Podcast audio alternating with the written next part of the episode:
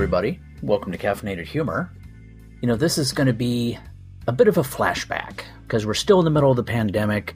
We're going into month whatever, and this is looking back down the long road to history back. And if you recognize what movie that line's from, you just went up in my estimation.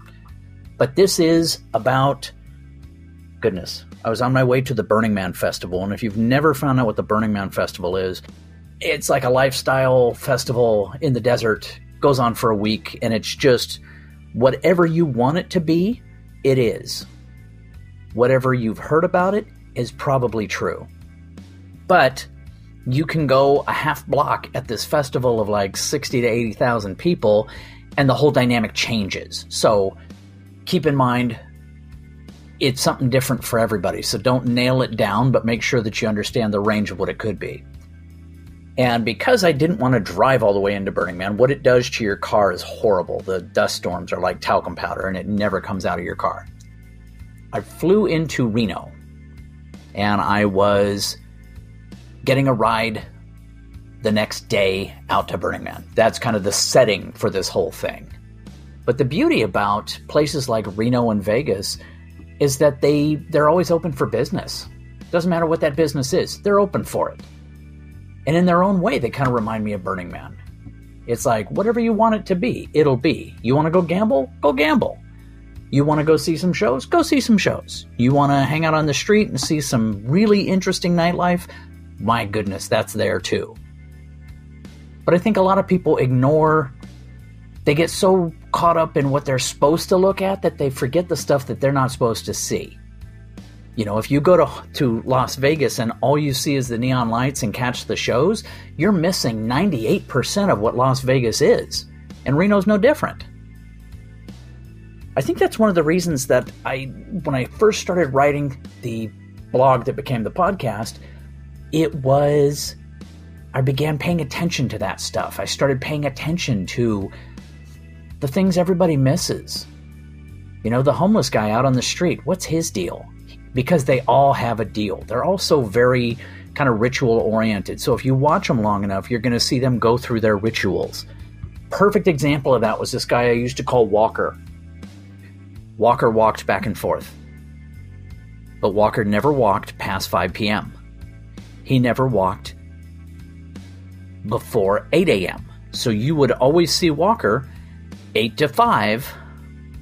Was it 5 p.m.? I think it was 5 p.m but like banker hours.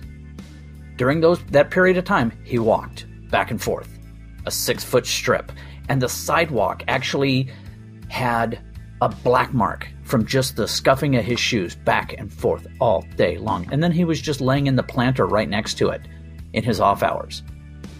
You know, just chilling, getting ready for tomorrow's walk. I can't help but think that he had killer legs underneath the, the, the grubby baggy clothes, but that was his thing. That was his ritual. That's how he kept it together with whatever he was either born with or created in his own head. You know, and that either happens chemically or you just have shit that snaps in your life and here you go. It's not perfect, but it is what it is. But when you go to a different town, yeah, you meet the new local talent. Hell, I've written a lot of different things about being in a different town, meeting up with new local talent, seeing different people that are into different things, and of course, when it comes to the homeless, different rituals. And everybody has to have something. Very few people have nothing. And I hope that makes sense, but I get the feeling that it doesn't. But it's with that in mind, the going into a new place and kind of, hey, when in Rome, you know, do as the Romans. With all that in mind comes today's episode Joe for Jesus my new homeless BFF, on today's Caffeinated Humor.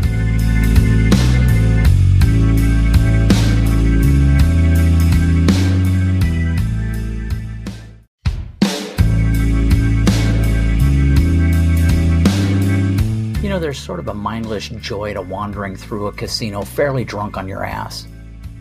It's in Reno, Nevada, not Las Vegas, but it plays by the same rules. And no, I'm not talking about that whole what happens in Vegas nonsense. I'm talking about drinking. And there is nothing a professional casino loves more than a drunk. because drunks gamble. Even people who don't gamble will gamble when drunk. Perfect example me. I don't gamble. Ever. Not a dime. Long story, but I just don't. I'm down 150 bucks. You see what I mean? But the drinks are so cheap. You can go to any bar in one of the beach cities in Southern California and getting drunk can be near 100 to 200 dollars depending on what you're drinking. In a casino, ah, less than 20 bucks. Awesome. But not being a gambler, despite my sidestep into the world of video poker, I don't want to be in a casino. So it's time to go out. Some of the most viewed posts that were the most fun to write in this entire blog slash podcast have been concerning the homeless, so I decided to check out the local talent. Now, the wisdom of loading up on wildly low priced Mexican beer prior to going out to observe the homeless is a poorly thought out idea at best. But these things happen, and my judgment may have been a little cloudy at the moment. So I head out with uh, almost a, a mild stagger, not a serious one. I have a 64 ounce Sands Regency cup, uh, change cup, filled with Pabst Blue Ribbon. It's a shitty beer, let's not fool ourselves, but it's the only one that I could get the bartender to put into a change cup. Why is he putting it in a change cup, which he's definitely not supposed to do? Because a $20 tip is a well respected tradition in the bartending industry. That's why. So that's the setting as I head out to find a new friend. I head out of the hotel casino complex and take a right away from the strip and down the block that gets ugly once the casino property ends. And it doesn't take long. Pick up your cross and follow me! Even with loud downtown Reno traffic, this man's voice cuts through the noise. Let me paint you a picture.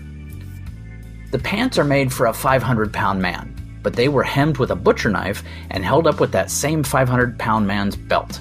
There's a full foot and a half of excess belt hanging off past the belt buckle. A grade Sun Devils hoodie pulled over a what appears to be a Pendleton, and I'm seeing two different colored t shirts under that, and it's 100 degree weather. However, in Reno, it's more important not to be caught out in the cold than it is to be out in that kind of heat with multiple layers. But the main thing that stands out is a three foot dark lacquered wooden cross. Marching down the middle of the street, blocking traffic, cross held out in front of him like a standard bearer. And maybe he is the standard bearer. So I got him out of the street and I decided we needed coffee. It was a really interesting walk four blocks down the strip to Starbucks.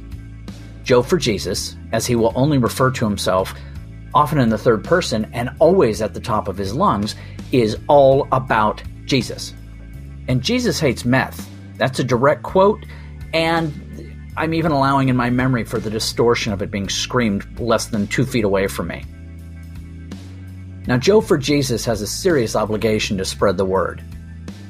Nice guy, but meth has destroyed any independent thought for him. So, religion is really one of those things that is a necessary thing to fill the void for a guy like this. Totally necessary. Now, Joe for Jesus is fairly harmless. But, like Hunter Thompson said, you never turn your back on a drug. Starbucks is less than thrilled to see us. It's a beautiful Starbucks. It's spacious, there's plenty of open tables, they have a nice patio out there. So I get us coffee and these delightful little mini cherry turnovers. And I take Joe for Jesus out into the patio in an attempt to A, tone it down, and B, he hasn't bathed in a few weeks. So it's like, let's at least get him outside for a little airing out. Plus, the manager is looking jumpy as hell.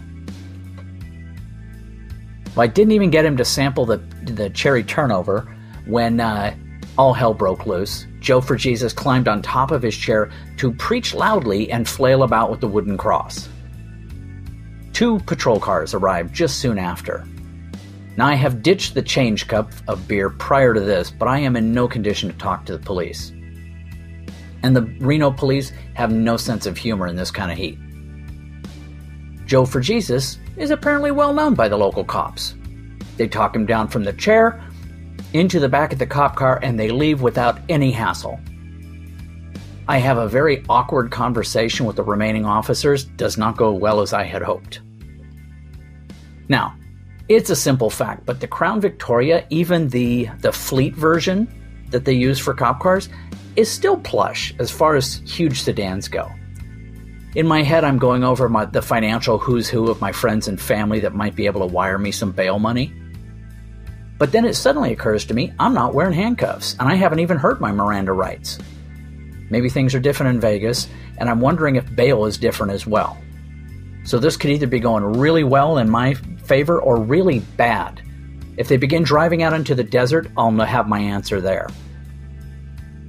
But then we pull up to my hotel, and I am admonished not to leave the complex. I forgot the one cardinal rule of Reno slash Vegas Reno loves a drunk, and I love Reno. Time for more coffee. Hey, hope you liked today's episode. Like it, subscribe to it. Hell, there's a link around here to help support it. But most importantly, listen to more episodes. You can also go to Amazon. You're going to find a series of books under the name Caffeinated Humor based on the podcast. Take care and have a great day.